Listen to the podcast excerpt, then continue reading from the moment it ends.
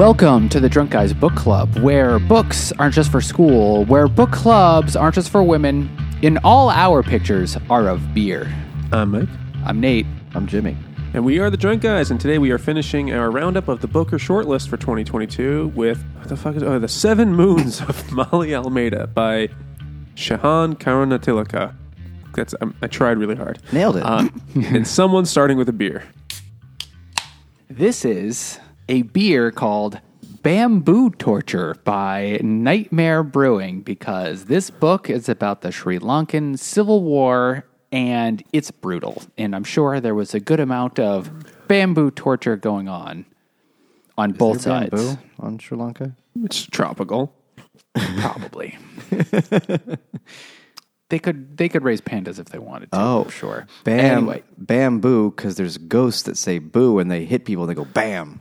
That's that. Both of those things happen in the book. That's what I was thinking. This is a uh, this is a triple IPA with bamboo shoots, toasted rice, and dry hopped with Ginseng. Uh, really leaning into the Asian shit there. Akoya and dragon hops, and it is nine point six percent alcohol. Don't get it under your fingernails.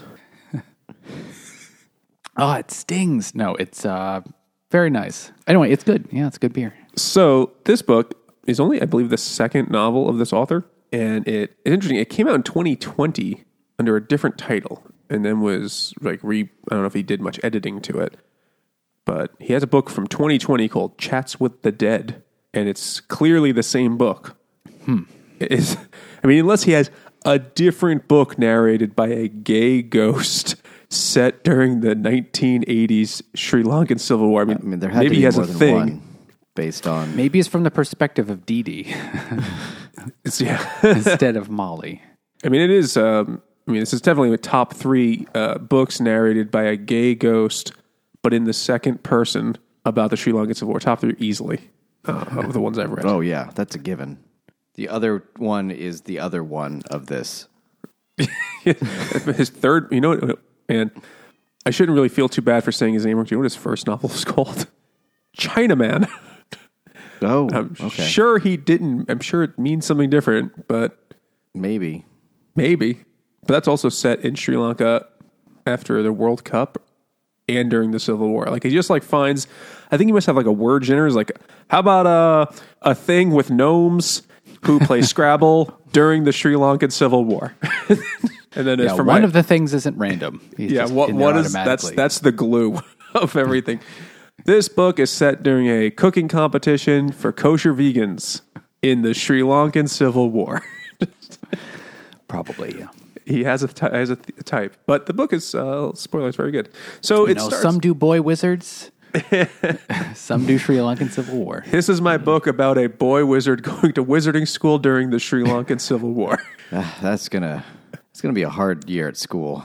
the great wizard Voldemortilica is, is The, massacring the castle people. ghosts are a little bit more s- serious.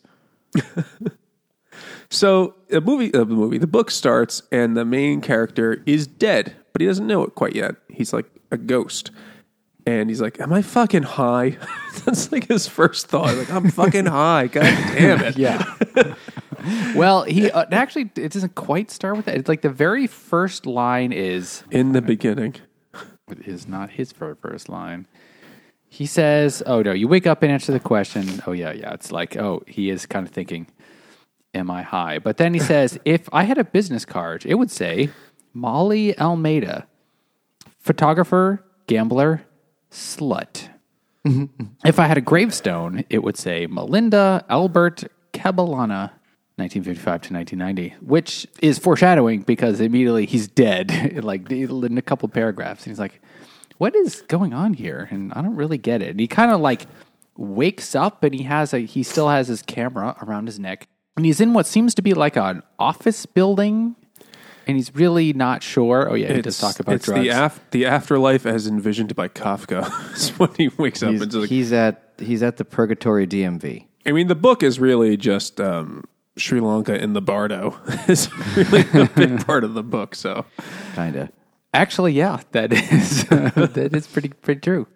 I mean, it is you know, it is a lot like that, and you know, because of all this shit, you know, it's all about the weird, weird version they have of the hereafter. Oh yeah, that's true. This is from Threes, and it's called Hereafter, and it's an Oktoberfest lager. So you have to yell when you say it. Five and a half percent, so it's not worth my time. You could drink gallons of it. This is a beer flavored beer. Yeah. You see? Uh, I don't know if it was a positive um, take on our podcast or not, but somebody tweeted at us saying like I came back from work and I, I listened to the I listened to like every other podcast talk about Lord of the Flies, and then I listened to this one. And uh, they have my boss walks into the room when they say, "This tastes like the Pillsbury Doughboy smegma," and like, I, I mean, I feel like you can't confuse us with all those other podcasts. Take Our that, beer- uh, late checkout. What the fuck was that the book called? I'm so sorry Overdue. I said that. It was Nate. Nate, I don't know why you say these things. They're upsetting. There, there are children around often. I mean, some things just taste like the Pillsbury Doughboy smegma. I This mean, one not doesn't. so This I'm one told. just tastes like. Uh, have you ever had an Oktoberfest style beer? Yes, they all It are the like same that. thing. It's good. You know, it's fine. Much like being dead. So Maali, whose name is Malinda, but is a man, It's Bill Gates' wife. but uh, is a man, and that confused me for at least the first like ten percent of the book. But Yeah.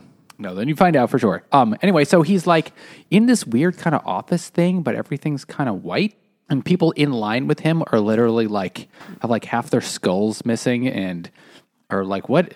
Everyone is like, what is going on? It's like the and room in someone just ask him ask him his name, name, religion, cause of death. Don't remember. Time since death. Don't know. And that's just what he says. And then it's kind of clear that he's. It's not heaven for sure. It's not definitely the Christian idea of heaven. It's just sort of like.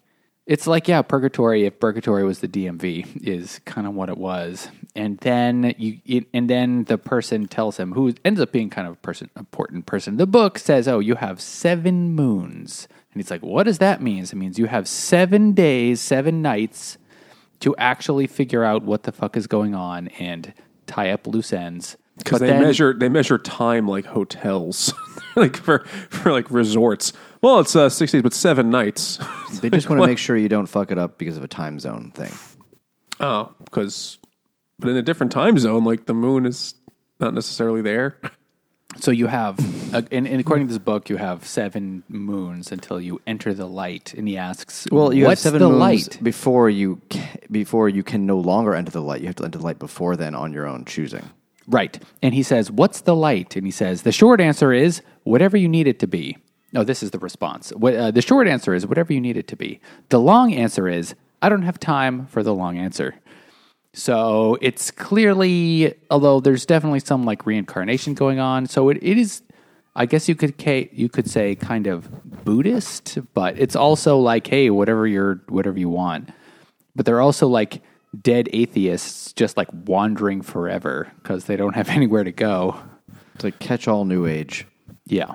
And it's just one one of the ways that this book, even though it's about the total, the awful brutality of this Sri Lankan civil war, has kind of a light tone to it, kind of a funny mm-hmm. way about it. Even though, and then it'll just be, and then after some like kind of a little bit silly stuff to hit you with a paragraph of you know, you know, I photographed an eight year old holding his dead sister and stuff like that, and that's pretty tough.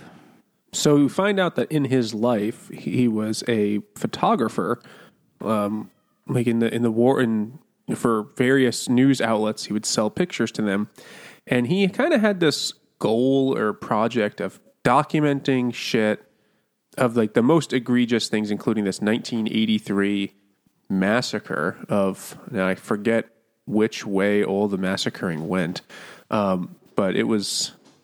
So There was plenty to go around. There was plenty to go around, but I actually don't know too much about the Sri Lankan Civil War, except that we read a book about it last year, and that's when I knew that it existed. that's when I knew there Pretty much, was yeah. a civil war. Which I don't remember anything about that book. but I know it has something to do with like persecution against the Tamils And then there are various other groups, like including the Tamil Tigers, who are kind of like I highlighted that. freedom. There's a passage where here's the shorthand. Yeah, he's like, listen, pe- people. I made a cheat sheet for uh, for Europeans. Here's what it is. It's not that complicated. The LTTE are the Liberation Tigers of Tamil Eelam. They want a separate Tamil state. They're prepared to slaughter Tamil civilians and moderates to achieve this. The JVP are the Jaffna Public something. V- Vim. Okay, I'm not Oh, going to no. pronounce all those. Yeah. They want to overthrow the capitalist state. They're the communists, and they're willing to murder the working class while they liberate them. The UNP are the United National Party, known as the Uncle Nephew Party, in power since the late 70s and embroiled in the, embroiled in the two above wars. And the STF is a special task force uh, on behalf of the government will abduct and torture anyone suspected of being or abetting the LTTE or JVP. But then there's the also the IPKF, the Indian Peacekeeping Force, which are willing to burn villages to fulfill their mission. And then the United Nations have offices in Colombo. That's all it says. And then there's the RAW, and then there's the CIA, who were probably training torturers, and that's Oh, just definitely training torturers. that's just some of the groups involved. And he says, "Oh yeah, it's simple, but it's not that simple." This war only ended about 12 years ago or so, right? 2009 or so, 2010, I guess. Uh, 2009. I just looked it up.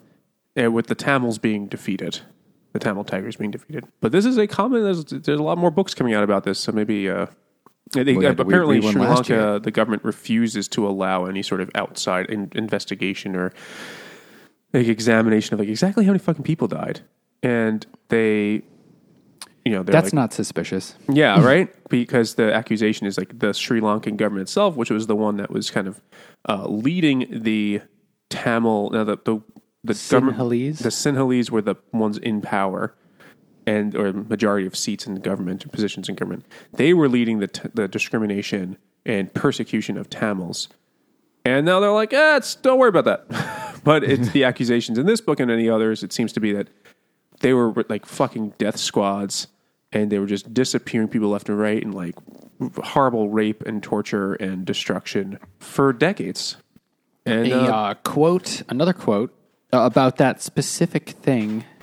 It's it says something like, um, you know, that oh yeah, the JVP killed less than three hundred. To crush us, the government killed more than twenty thousand, maybe twice that. oh, you know, we got to make a point. Yeah, hmm For 20 years. and this and this wasn't even like a battle. This this wasn't even like um, you know like soldiers shooting each other across a field or in a jungle. This is literally like kidnappings, you know, torture, beheadings, and literally just trying to punish people. And uh, apparently, India was supplying weapons and training to the Tamils for the first part of the war, and then came in on the side of Sri Lanka for the second part of the war because they were like the hegemon in that, that part of the world. So they couldn't just let it go. They're like Italy in World War One. They can't decide which side they're on. Well, it's hard to make it up your mind, you know, that when you're so many spicy meatballs. So that's the that's our fucking simpleton version of this very complicated conflict. That is the background of this whole book. And to repeat, Maali was was a photographer taking pictures of the destruction, taking pictures of the battles, to being in the in the heat of it at times, and he was accumulating pictures that were really damning of the leaders. And he had been hired by this group called Sunter because it has no vowels in it, and they Sunter hired him to. I wasn't really clear. Like they they would like he publish worked these. for a lot of people. He- And well, he over the got- years, he accumulated these pictures. The last one he was working for was his center group, but he had already had most of the pictures already. Right, but he you know he was a hustler. Uh, but he they were paying him to get these get whatever pictures, and he's he just had the, the luck. Like he says at one point, he, he wasn't a particularly good photographer. He was good at being in the right place and capturing really powerful images or capturing people like meetings between leaders of different groups that shouldn't have been meeting together or you know like and he's accumulating all these things but then he's dead and he doesn't know why and you're finding all this out all along the way of the story of course And he doesn't remember how he died or what happened at that time. But you do know that he's uh, uh, he's like dismembered and in the back of a fucking van. Yeah. So so after he like does this whole thing at the the you know heavenly DMV, he sort of like gets sent back to Earth to and what he's but as a ghost like and he's really just a ghost for the rest of the book except for the flashbacks of course but when he's before he's dead. But as a ghost the first thing he sees is the two dudes called the garbage men just chopping up his body and throwing it in a lake along with a bunch of other bodies too. So his sees his body being dismembered and then the two guys called the garbage men are like yeah tough day Yeah. Let's let's go. Let's let's hit the road. Let's just go home. But this is like a common dumping spot for bodies, this river, uh, this lake, or whatever it is. And he also meets, um, so he meets his like case manager of who is a woman who had been killed in the conflict, and he had actually taken a picture. No, she had used a. I think he took a picture of her. She used one of his pictures somehow, and then she, was a killed picture of her. A, she used a picture of his in one of her um, papers and or in one of her books, and didn't give him credit. And he's all pissy about it. and she's fucking dead. So she's like, "Get over it, dude." And she's she's the one who's like, "Here's what you got to do. You got to go get your ears checked and go to the light or something." I forget what the steps were, but he has to do a certain number of things. She's like, "Listen, you just do what I say. I don't really give a fuck. I'm a union worker." But she's just whatever. I get paid the same whether you do it or not. You have to And get then your he- ears checked, get your deaths counted, get your sins coded, and your moon registered, right, which you know and fill out Form Twenty that's Three a busy day in triplicate and uh, bring you two Get pieces it of IT. notarized.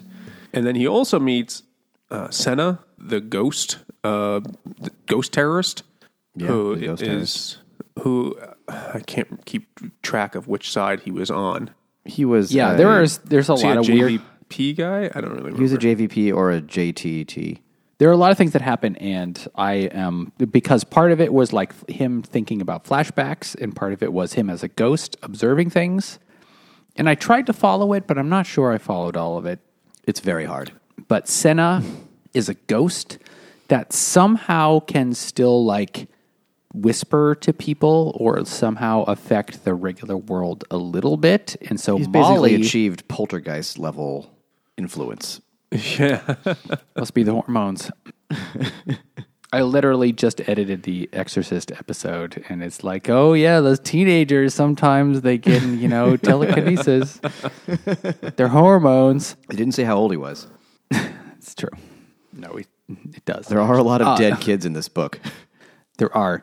So anyway, he like uh so Molly is is not Molly, it's Mally, M A A Mal or M A A L I. uh, someone did the audiobook. No, I did not. I don't know how to pronounce it. I'm gonna it's Molly because it's short for Melinda. I, don't know. listened to an interview with him, and I feel like he was saying Molly, but That's what I thought. But it's not M O L L Y. No, no, Like a goat. or an a Irish pet girl. goat.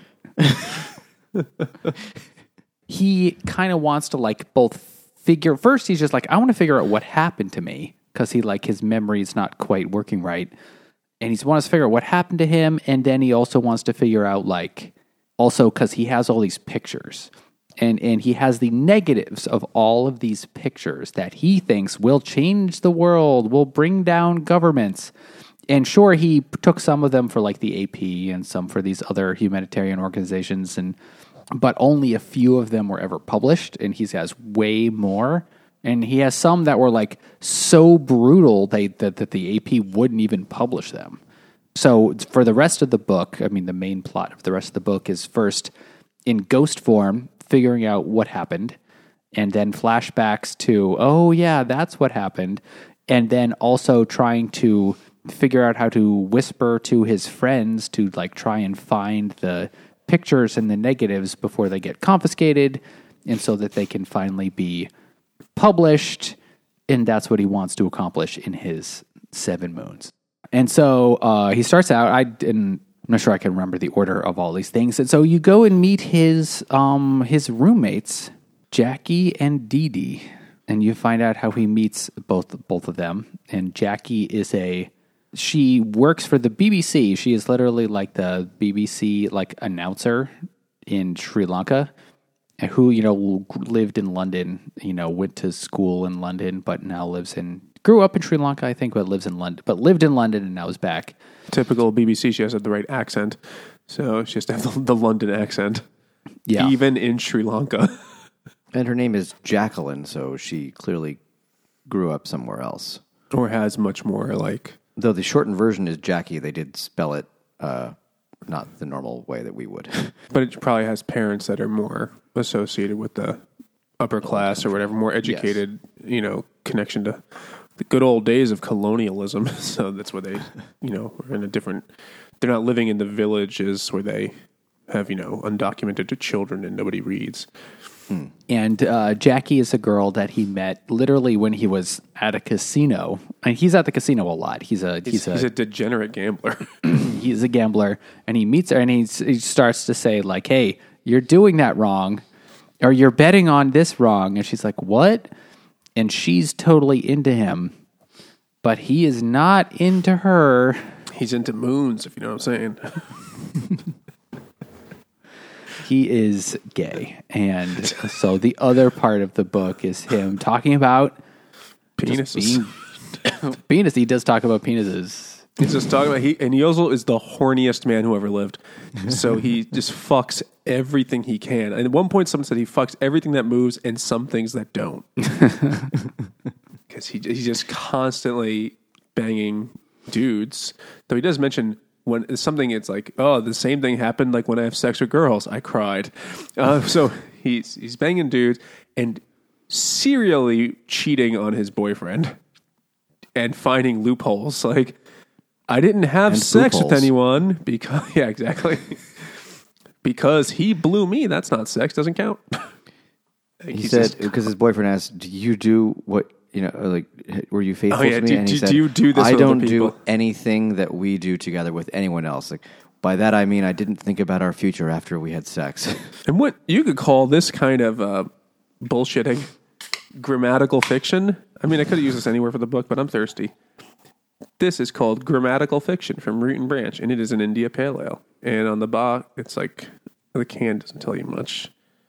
Dry hop with Citra, Comet, and Simcoe. And then there's a whole fucking thing from some philosopher that I'm not going to read.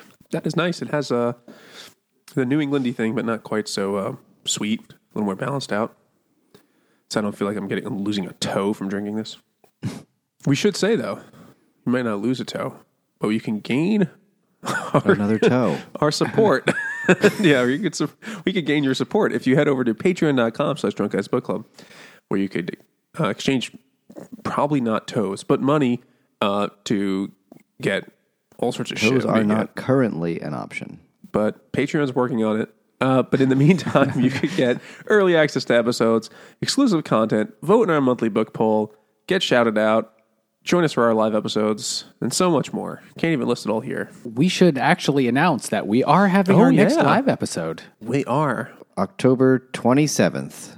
Yep. Thursday, October 27th, 8 p.m. Eastern. Uh, if you're a patron, you will we will put a Zoom link on Patreon and then you can join us while we record our while we talk about a book. This book is going to be what is it again? What book are we doing? Nosferatu But with by numbers and Stephen shit. Prince. Yeah, it looks like Prince song title. N-O-2 for... Well, it's Stephen Prince because it's Stephen King's son. Yeah, uh, but I, I thought you were going for Prince because it's like the letters number, like nothing compares Porque no to, los dos. to you. That too. Probably uh, less, a maybe, spooky maybe book. less sex than a Prince song. Who knows? Um, Who knows? It's a Stephen King's son. It might have a lot of sex in that book. it might have. I mean, there's, I just hope it has Jehoobies. I Um, will have to have Jehoobies. Yes, congenital Jehoobie, Jehoobies is uh, my favorite literary trope. Um, so yeah, we'll be doing that. If you are a patron, become a patron for a buck, you cheap bastard, and you could join us, and it'll be fun. We will be merry. We will say stupid things and you know smart things about the book, and you could participate. And it's only for patrons. You don't have to have all of your toes. We won't check. Nate might check. No, Jimmy's Jimmy might Jimmy check. will. Jimmy I will check. check. Jimmy I don't wanna check. likes checking. I don't want to check, but I will if I, I like have to know. But he checks in the dark with his mouth. Uh, that's the only way you can be sure. Those could be illusion toes. Illusion toe. Ghost toes. So Maali, you meet you meet so you meet Jackie, and then you meet his uh, who who all and Dee Dee, who he lives with. Sure, his Jackie's initials cousin. for a longer name.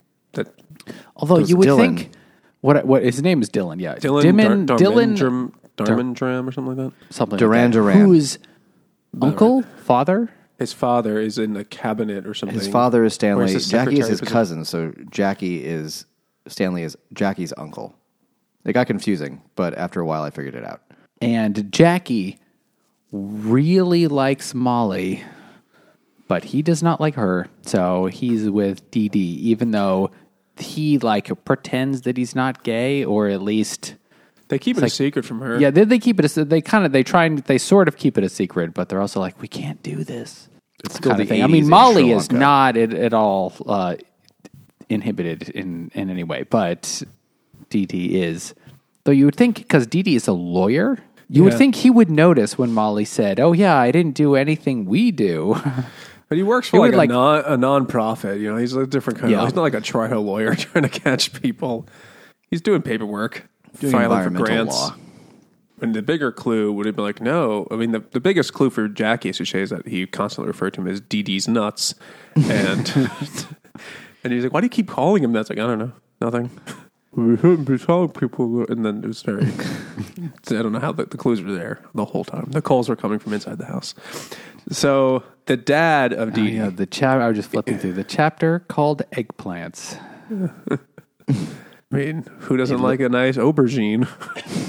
He literally has a chapter called eggplants. Anyway, so um, you meet you sort of like you, you in both in flashbacks and in like the ghost observing them. You meet his two roommates, but then also he goes to the Crow Man, who is this weird God, guy yeah. that can speak to ghosts, but he he he does this like. It's almost like he's holding a seance and he's It's like, the oh, plot yes, of- your uncle is here. I can hear him. Except his uncle is really a ghost and really is there. This is one of many times in the book where it's really similar to the movie Ghost. He's the There's a Whoopi lot of Goldberg similarities character. to Ghost. Yeah, Yeah, they do mention Patrick Swayze in the book. yeah. There's It is- definitely there's definitely a heavy Ghost as set during the Gay Sri Lankan War. I mean, that was the un, unfortunately unfilmed sequel to Ghost, where Patrick Swayze comes back as a gay Sri Lankan who has to communicate through Whoopi Goldberg. It was deemed insensitive for very good reasons. They're like, you got Kept trying blown to do up. the accent. It was just not working. Ditto. Ditto? No, never mind. Yeah. I mean, yeah, it is similar. Like, there's a book. It's a mo- it's a book about a guy who's trying to communicate with his lost loved ones and trying to solve his own murder. And, And then there's spooky mean there's ghosts that will eat your ghost. Him do- is there a good ghost in Ghost? I can't remember. No, there's bad. Uh, well, like, there's one ghost that like teaches him how to do something. Oh, it was like teaches him how to move shit. Yeah, but then there's like the other mean guy, get off my train, hobo ghost. Yeah. And, and then the guy that killed him uh, gets eaten by bad ghosts at the end of the movie. Yeah, but they they push him into uh, they push him into the glass, and then he gets eaten. His soul is eaten by bad ghosts, much like Which in is- this book, where there's bad ghosts trying to kill the bad guys, and then there's also evil ghost demons who are trying to eat the bad ghosts or ghosts that didn't go into the light. Which is one thing, you know, he's got a he's running around trying to solve his own murder. And help his friends uncover the truth about the Sri Lankan war. And at the same time, he's got to dodge demons that are trying to eat him and subsume him into their weird ghost bodies. And all he's trying to do is escape. this is Escape. It's a pina colada inspired milkshake double India Pale Ale. Oh Brown. yes, And he does love getting caught in the rain. Oh man, wait, who makes that? Torch and Crown. Tor- It oh, tastes like a pina colada. it's really good.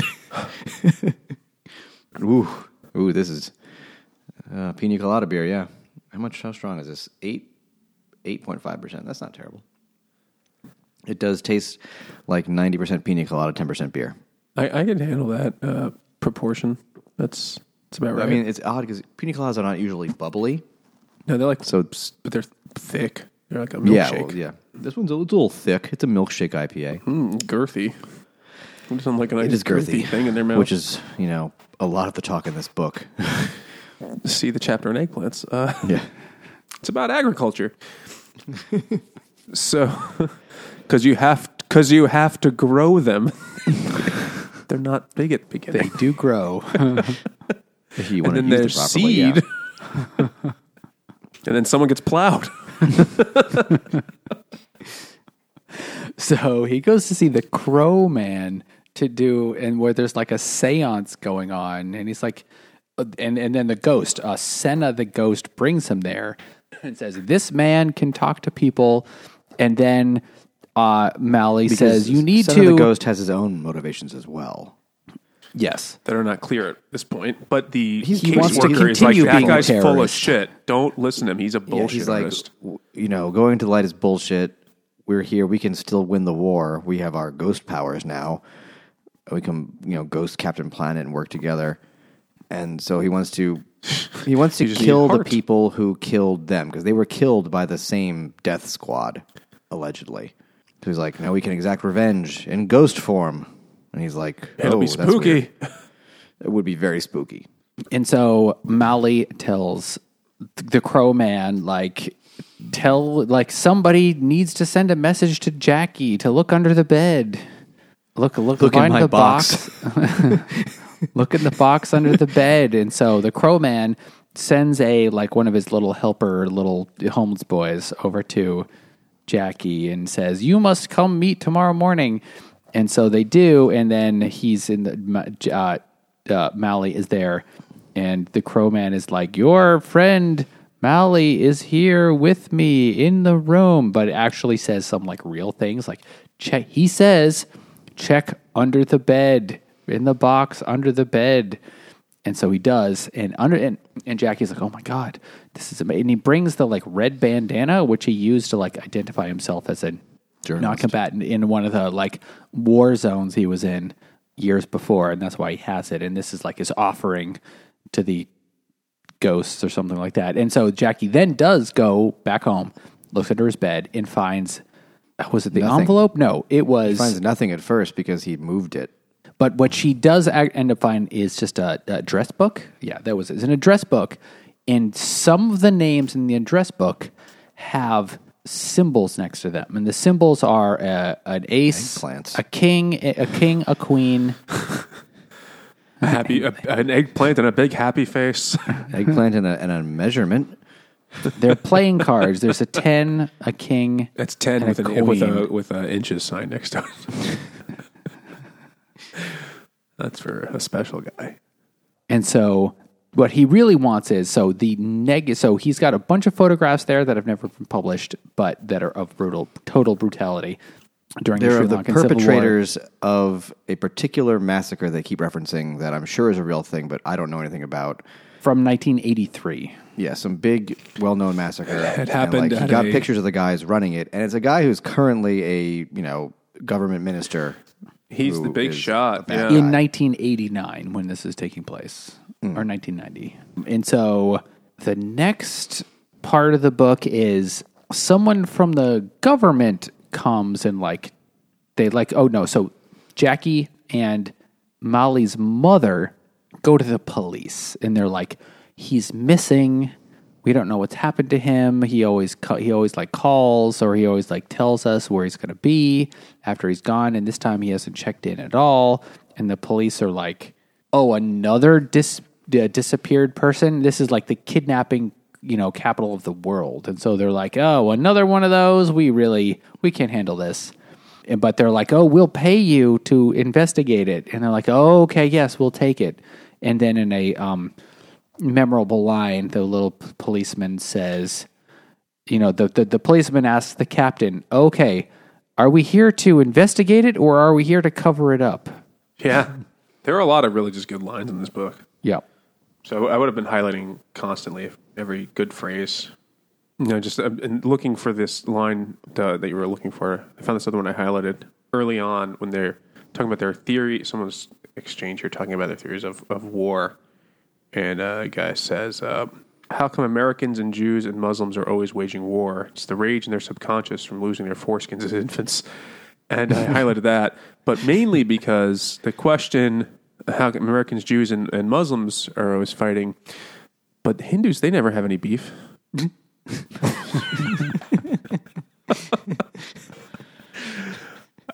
You're welcome. Tell that. put that on a popsicle stick. That's.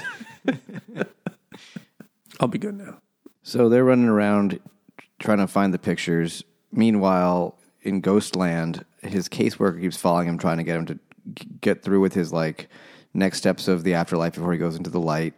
And also, Sena is trying to get him to uh, become a ghost terrorist and blow up people with uh, bombs and crash their cars with ghost tactics.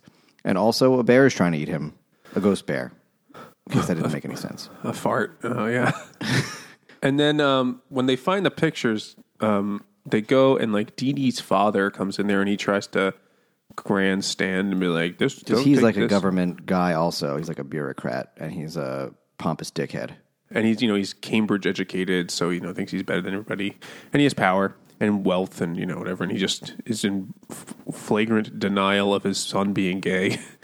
just like nope, it's fine, everything's great, we are doing everything right. You know he's one of those types, and uh, then he somehow like calls his boss in, who is one of the guys that Who is the guy? but like that um fucking Maali has pictures of him in his car watching these things. And I'm, I was just googling it. It's like it was a real thing in July of 83 over the course of like 3 uh, a week or so where at least 300 people were murdered and 18,000 buildings or establishments were destroyed but some estimates put the number of dead at much much much higher I would say if 18,000 buildings were destroyed, 300 is staggeringly low.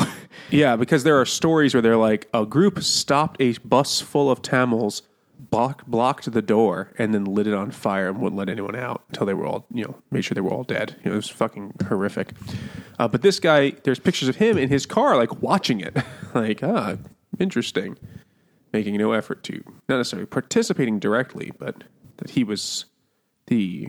It implied that he was he was he was behind it in some way, or he was encouraging it in some way. Involved. But but he comes with his goons and they take the pictures. And then begins this like fucking complicated plot thing of like trying to get those pictures back between Jackie well, and they, Dee Dee. they take the pictures, but he's like, I still have the negatives, and no one knows I have the negatives still. So he's got to he find being the negatives. Maali, yeah, but he has to, he, do- he doesn't know where he put them, right? He doesn't. He has to remember where they are still, or he has to Yeah, somehow because he, communicate. he that has to he has ghost amnesia. I mean, that's that's believable. Yeah, he still doesn't remember how he died. He's still forgetting a lot of his life, and he's going back and remembering things until he remembers how he dies.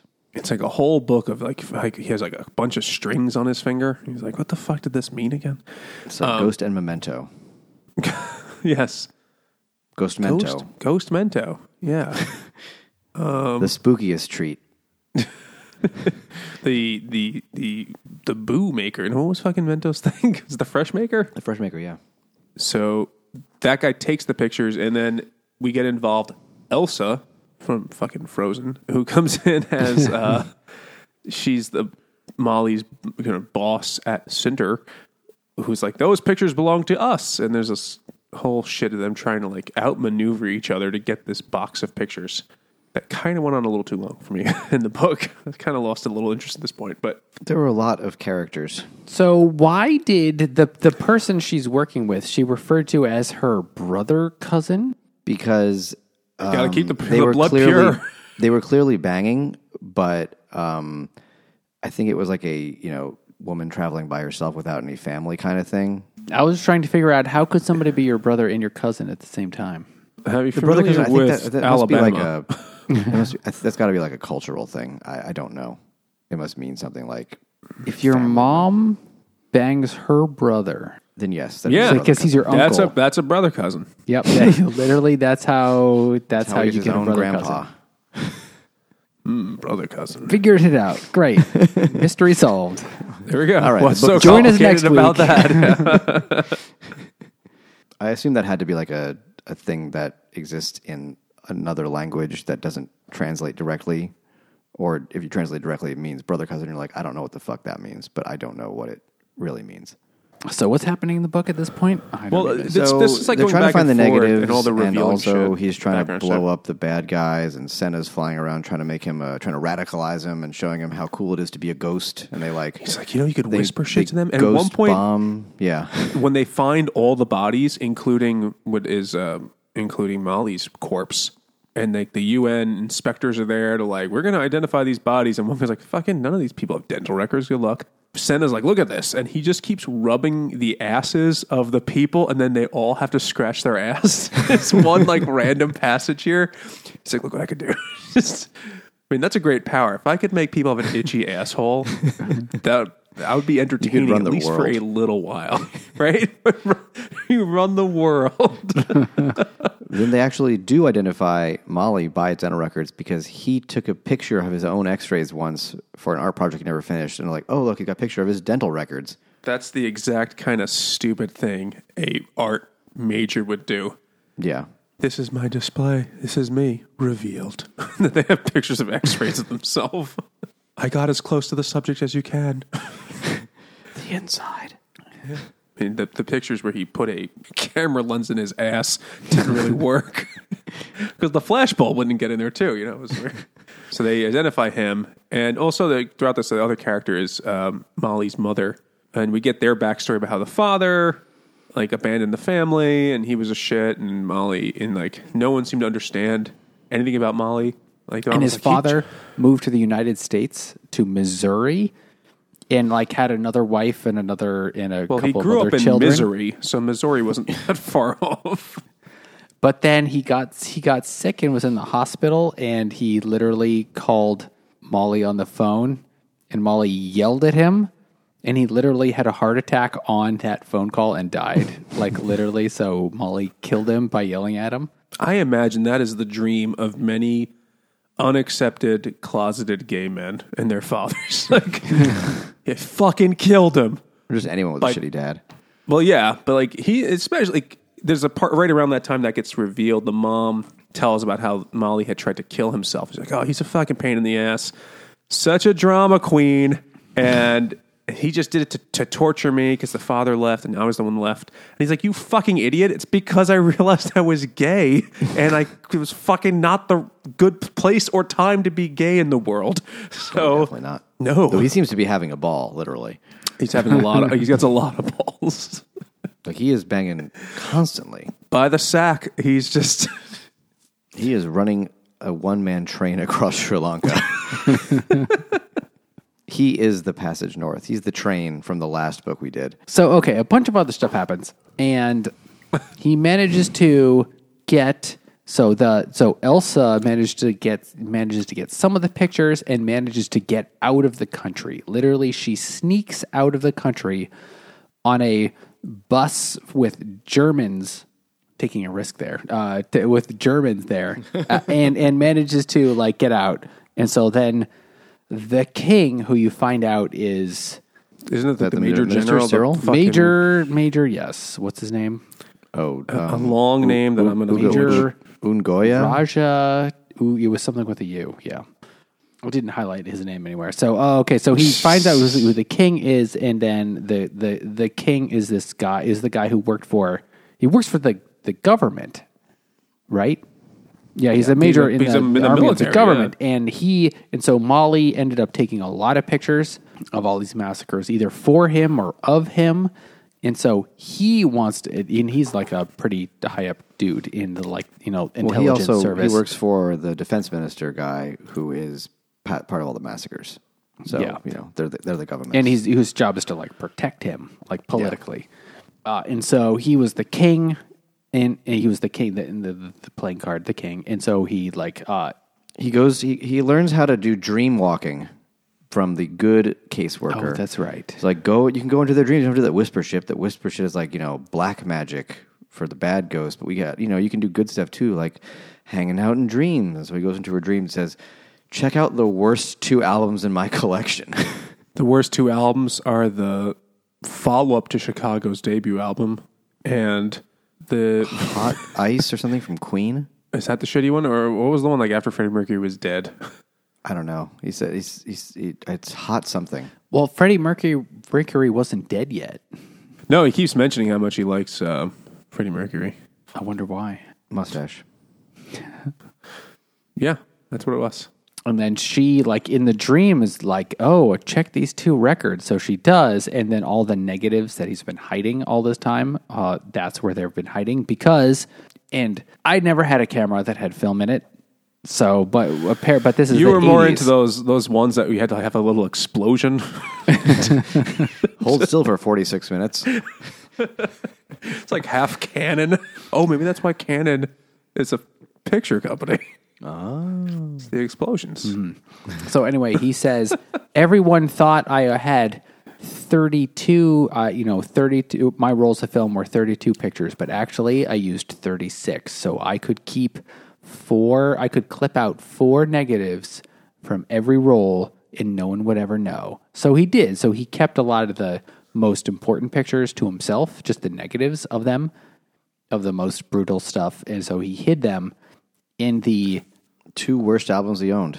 the two worst albums, but he also sent a copy to his half sister in Missouri. He sent a he sent some to his sister in Missouri, and he sent a batch to the guy who developed his photos. Yeah, he like there's a note in it that says that that they find that says, "Oh, um, and you know, return to Maali Almeida." But if you can't find him, bring to Varun, Varun, something like that, who was the guy who was the like expert at photography, the developing expert that they brings him to. And so they bring him to him, and he's like, "Oh, yes, these are all really important." So they develop all of the negatives of the most like brutal pictures, and then they're going to put on the, and then they they're going to put on an exhibition. They're going to make a you know photography exhibition for him in in, in Colombo, uh, and all the people are going to come. But at the same time, Maali as a ghost, like he tells Jackie this, and then she like gets it going, and they're gonna like do all the things to have the exhibition. But then now Maali is oh yes, Jackie gets kidnapped. Because the, um, the son of the ghost takes him to the torture palace to see all the torturing being done. He says, "We got to kill these people because they're bad." And then he sees Jackie is in there. He's like, "Oh fuck, that's not good. I'm a ghost. What can I do?" And Sena's like, "We can do some oh, shit." I don't like this. And so they go to like the head demon ghost who's like, I can teach you to do stuff and we can kill all these bad guys and save her if you agree to like hang out with me forever. Instead of going to the light, you become one of my soul army. And he's like, I don't know what any of that means. Sure. Yeah. I believe it's a whatever you want." Parliament Funkadelic album, though. Yeah. Soul army is definitely, it's Soul gotta Army. be. And uh, his caseworker is like, hey, don't do that. But Maali decides to do it because he's like, I want to save her. You know, like she did, you know, she's my friend. She did all this stuff for me. Um, and she's trying to, in, in her crime is, you know, getting all these pictures, all, all the pictures developed and so shown to everyone, which is what I wanted. So he's like, yes, what, whatever it takes, whatever it, whatever I need to do. And so he goes through this thing, which means he like gives himself up, gives himself up to the monster, the Macaulay. Mahakali, yeah, which is this weird, which is like weird monster thing, and it's like, oh, but now that you've done this, now you can whisper three things. Now you can whisper to three people, and so he uses that to uh, basically get her out. He whispers to the the police, the the the, the guard at her cell, basically saying like, "You need to rescue her. She hasn't done anything wrong. She's she's a nice per. You're a nice person. She's a nice He's the person. cop she from doesn't the need to die." beginning. Yeah, uh, and so The less he shitty one. He rescues her by by like basically pretending that she's just another prisoner that she's he's transporting, and it's like, no, don't take your hood off. If you see us, so then we'll have to kill you because you know that's he- what happens. in He also whispers. He also whispers to her uncle, Dee Dee's dad, Stan, that they've taken her, and he's like, "What the fuck? You know, I'm important. They shouldn't be taking my family." And he tells the cop, like, "This girl is this guy's niece, and you know, if you help her out, you know, you'll be helping him out, and he's important, and that'll get you uh, get you that transfer you always wanted back to you know, parking instead of genocide cover up." A cushier gig. Yeah. This is when people want to just be a meter maid. And so he does that, and then she gets out and she's rescued.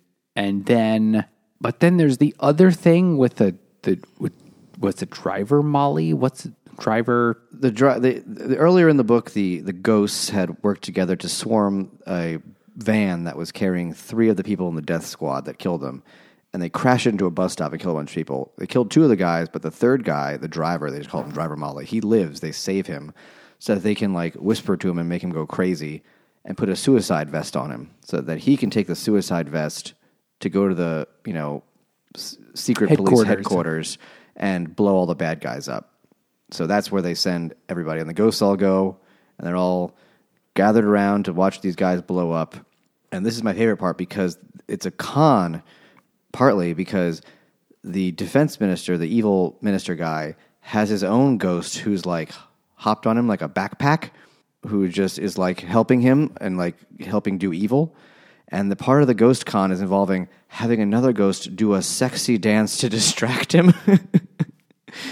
How else would you get him di- distracted? Yeah, That's- you got to do a sexy ghost dance while another guy whispers to another dude to blow himself up.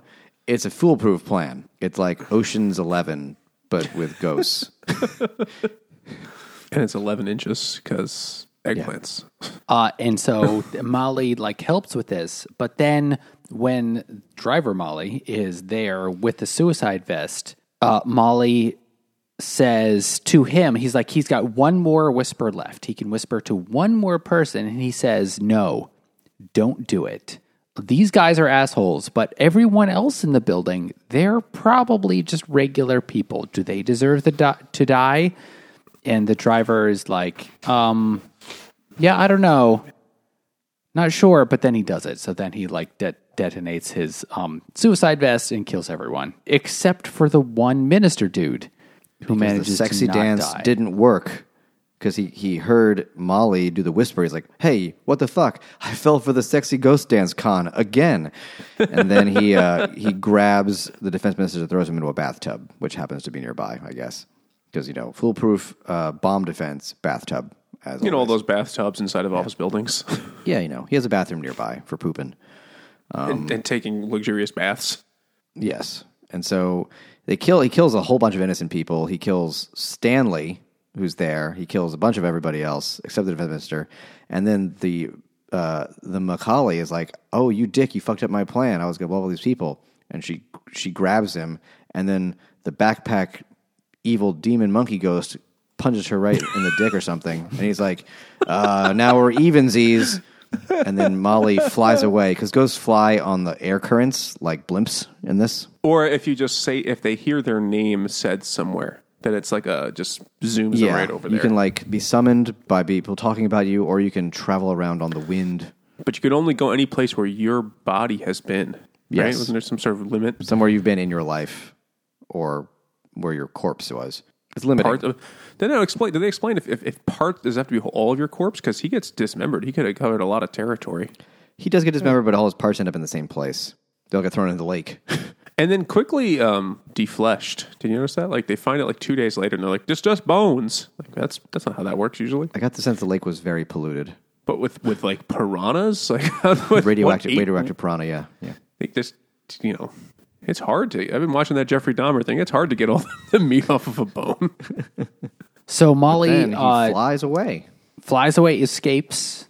He gets away, and then and then and then Doctor Ranee or whatever her name is is like, just jump into the water, D- jump jump into the water. That's how you can get away. And so he does, and then he then this is like his final moon, and and uh, Doctor Ranee Ronnie, Doctor Ron, Doctor Ronnie is like, uh, okay, so you it's their final day before the light before you have to make it you have to you have to make a decision now like the the the monster can't get you here but you need to make a decision and so lays out all of these drinks in front of him and i wish i'd highlighted this part There's five did. different teas basically. the He's like, what if I tea- drink coffee? She's like, shut the fuck up. Says the tea is if you wish to forget everything. The portello is if you wish to remember.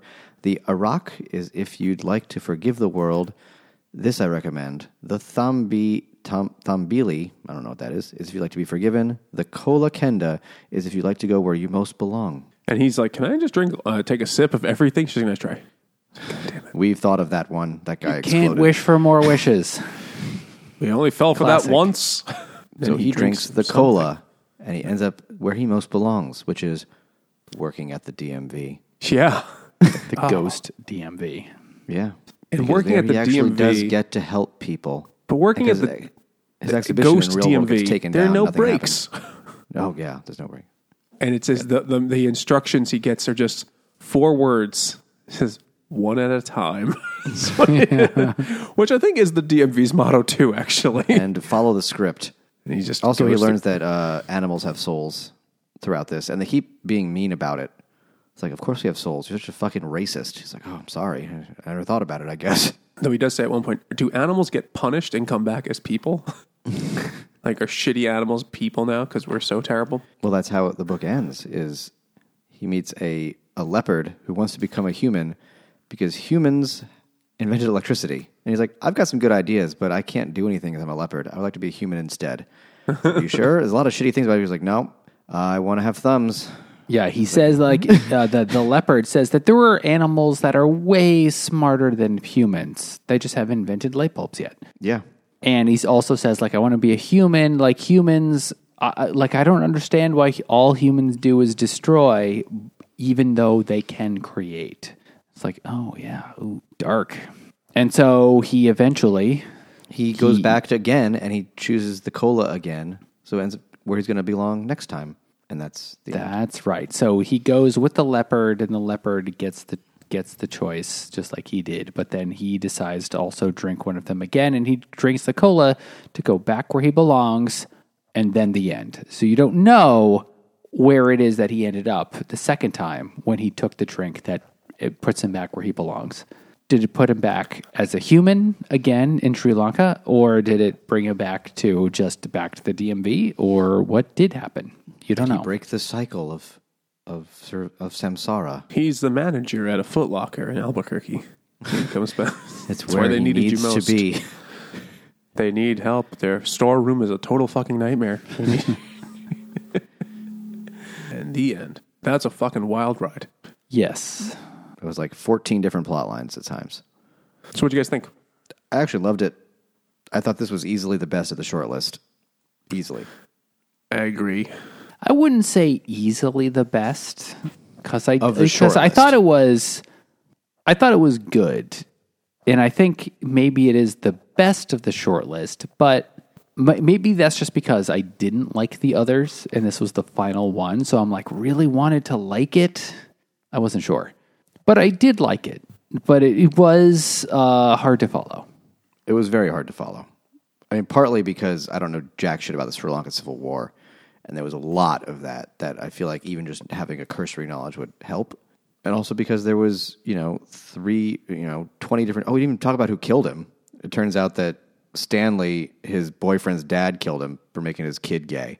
It had nothing to do with the war, which you kind of expect. Like, of course, it's going to be some like personal thing.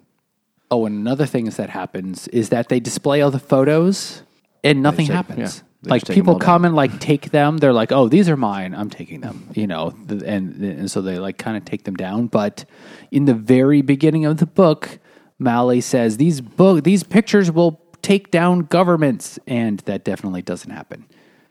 It's like, what did he really do with his life then? Or if he took all these risks to like take these pictures of this of, of these horrible things that happened, what impact did it have? Ultimately, nothing. Even some of the ghosts, the encounters, like the caseworker person is like, you fucking just took a picture of like people getting killed. Like you didn't really help. You just you didn't do anything really that helpful. Like you thought you were doing something important, but you you didn't. Also, you know, through the whole thing, he's he's a selfish prick. Yeah, and he thought like, oh, I can make it all worth it. I Usually can thinking change. selfishly about his prick. Yeah, and other people's pricks. Um, but in the end, his his what he thinks is going to help did nothing at all, and so that's why where he ends up is at the DMV, actually helping. Yeah, like where where do they actually need me then? Because I because his plans were shitty. and, and then maybe that's all of us, right? Like we all think we're doing the right things. Like no, you're not. I think he was just justifying it to himself. He didn't give a shit. Well, no, because he was taking money from anybody basically to take pictures. He just happened to be there. And he was preparing his dossiers on multiple sources. It's not like he had a clear side in the conflict where he was like, "These are the aggressors," or "These are the people that are wrong." It's just He was holding all those pictures basically for like an insurance policy or maybe even like a blackmail. she's into those. Uh, he he probably is. Yeah. It does talk about Dee Dee's ebony skin at one point. I think of the six books on the list, I think I- like I fucking I really think Treacle Walker's going to win. Oh God. Shows that there's no fucking god, but I think this would be the one I would pick. Honestly, of the six. I think this was the best of the six. I still think Maps of Our Spectacular Bodies was easily the best overall. Like, there's not even a close second. Yeah. So this would be this would be second, but not close. if I was a Booker judge, I would give it to that one myself. Uh, maps, I mean, but and this one was this one was good, and I did think that because a different book about the Sri Lankan Civil War made the shortlist last year, that this is They're a due. thing that the Booker judges are into the Sri Lankan Civil War, except it's not the same people. It's a totally No. different group of people, so it's really And more it's of a a very different book. yeah, definitely It is. very different book. And I, I think this one hits all the marks, right? We laid out our like rubric for the Booker winners. This is very creative. First of the book is in second person, which is weird, but it's like talking to his ghost. So it's a weird grammatical thing. It's experimental. Right at the end where it's like when he died, he separated from his body. He became I and you. And it was like, sure, I guess you justify however you want, man. Whatever. Well, it's like the I was his soul, or whatever, and the body was The I was his the you, body, whatever. I guess. Whatever it was. Oh yeah, that's His body has eyes. Uh, but I- think it hits the marks. It's about something political, fairly recent that like seems to be getting more attention now. Not that I followed the Sri Lanka Civil War. Sure zeitgeist. It's creative. It is entertaining. It is well written. It is it is very good. So I think this hits enough of them. I think it kind of rounds out all the things there. It just better be Treacle Walker. Fucking bullshit. That book was. I I, I sent you guys the, the clip of uh, into people interviewing him, asking him answering it because I questions. don't want to. I don't want to hear that man talk about that at all. So someone asked him, like, is is this person in purgatory? He's like, how the fuck did you get that question even from Treacle I mean, Walker? you have to. you- At some point, you just have to guess because it doesn't make any fucking sense. But it's like, is this is the character in purgatory? Is your guess? Like, I don't know. Maybe maybe the character breathed in a lot of paint fumes. I don't fucking know. Like, it's, I'm in hell because I had to read it. Maybe the author breathed in a lot of paint fumes. yeah, like, yeah. Maybe this this maybe the whole thing of Treacle Treacle Walker's from the perspective of a fetus. Whose mother is eating nothing but asbestos? Like I fucking know. no- That's just as plausible. The Whatever fuck it that is. What, book. what's his name? Like Alan something. Walker? No, not Garner? Walker. That's what is Alan Burner. Alan Garner. Garner. Alan Garner. Maybe Alan Garner's body is just mostly black mold at this point, and he's It's like. Mexican Gothic. Yes. He's a mold guy. He's just tripping balls. if that if that were the truth, I would allow. You know what? Fuck it. Yeah. A uh, self-aware fungus wrote this book. I mean, Great. The book. It deserves it. He's Okay, definitely not a very fun guy. A A plus. Yeah. Yes. If a sentient fungus wrote it, I would say, yes, that is worthy of an award because it's pretty good. It's like when an AI tries to write a, a thing and you're like, that's almost a sentence. Yeah. oh, it can. Oh, the AI can write sentences. We've talked about But one. they're- They're grammatically movie script it correct. was terrible. That doesn't mean they make any sense at all, but they can. They can write sentences. I forgot when we talked about the, the policeman's beard is half constructed. the, oh, the poetry by the AI from like 1982. I guess that policeman's beard is half constructed. so I think I would vote for this. Um, and I wouldn't mind if this won. It's like Nate, you seem to suggest that you it's the least bad, not your favorite. Yeah, I want to say now that I've actually read all six before the Booker is announced, Booker Prize is announced. This is the first time I've ever done that. That uh, of the six, I would say this one is the best. Although, O. William is a very nice book. It's just a regular book. Yeah, it's it not a a, lovely book. experimental weird book, which is what usually gets the Booker. And so there's a there's a chance that one could win too. Or that would be like okay if that one won. It's just not weird, which is normally not a good thing. You know, like normally I'm not I'm not rooting for weird exactly. Too pedestrian. But for the Booker Prize, you know, Booker Prize usually tends to be weird. And as you said, what is it? Lincoln in the Bardo in Sri Lanka. Yeah. That is Lincoln like in the largely, Sri Lanka. Tamils in the Bardo. is what it is. I, I got very strong Lincoln in the Bardo vibes. The Bardo this. is a Buddhist belief. and but it was into the Buddhists that like The were Buddhist, among the, the, militants, Buddhist. Yeah, and they were the ones that were like murder and rape those people in the streets. they streets. were they were the majority. Yeah, They're fucking crazy. Um, The Tamils weren't Buddhist. Tamils are Hindu. Oh, okay. But the Tamils are the minority population in Sri Lanka, but they have their own chunk of southern India where Madras is. That whole state is called Tamil Nadu. That's where the Tamils come from. Oh, okay. And it's next to the island, you know, relatively. Yeah. So there's a bunch of Tamils on Sri Lanka, but the local majority population was what it was keep saying in the book is like uh, Maali's like, are you Tamil or are you Sinhalese? Are you a Burgher? It's like, no, I'm a sandwich. Nobody's like, uh, I'm Sri Lankan. The Hindus don't but eat to them, there's like there's no such thing as a Sri Lankan. You are one of these people, and he's like, I'm both because he was like a mixed from his ancestors, from his parents. Yeah, so he he was didn't a shit. Something like genocide. Yeah. Anyway, so I was I, what I was saying is I guess I would pick this one, but I didn't like love any of them. Like this one was good, but I didn't love it so much that I'm like this one definitely has to win. I I, I wasn't like that. I think. What if you had just read it as a book we just did that was not a shortlist for the Booker, and it didn't have that like gravitas to it? I'd say this is a weird but pretty good book. That is what I would say.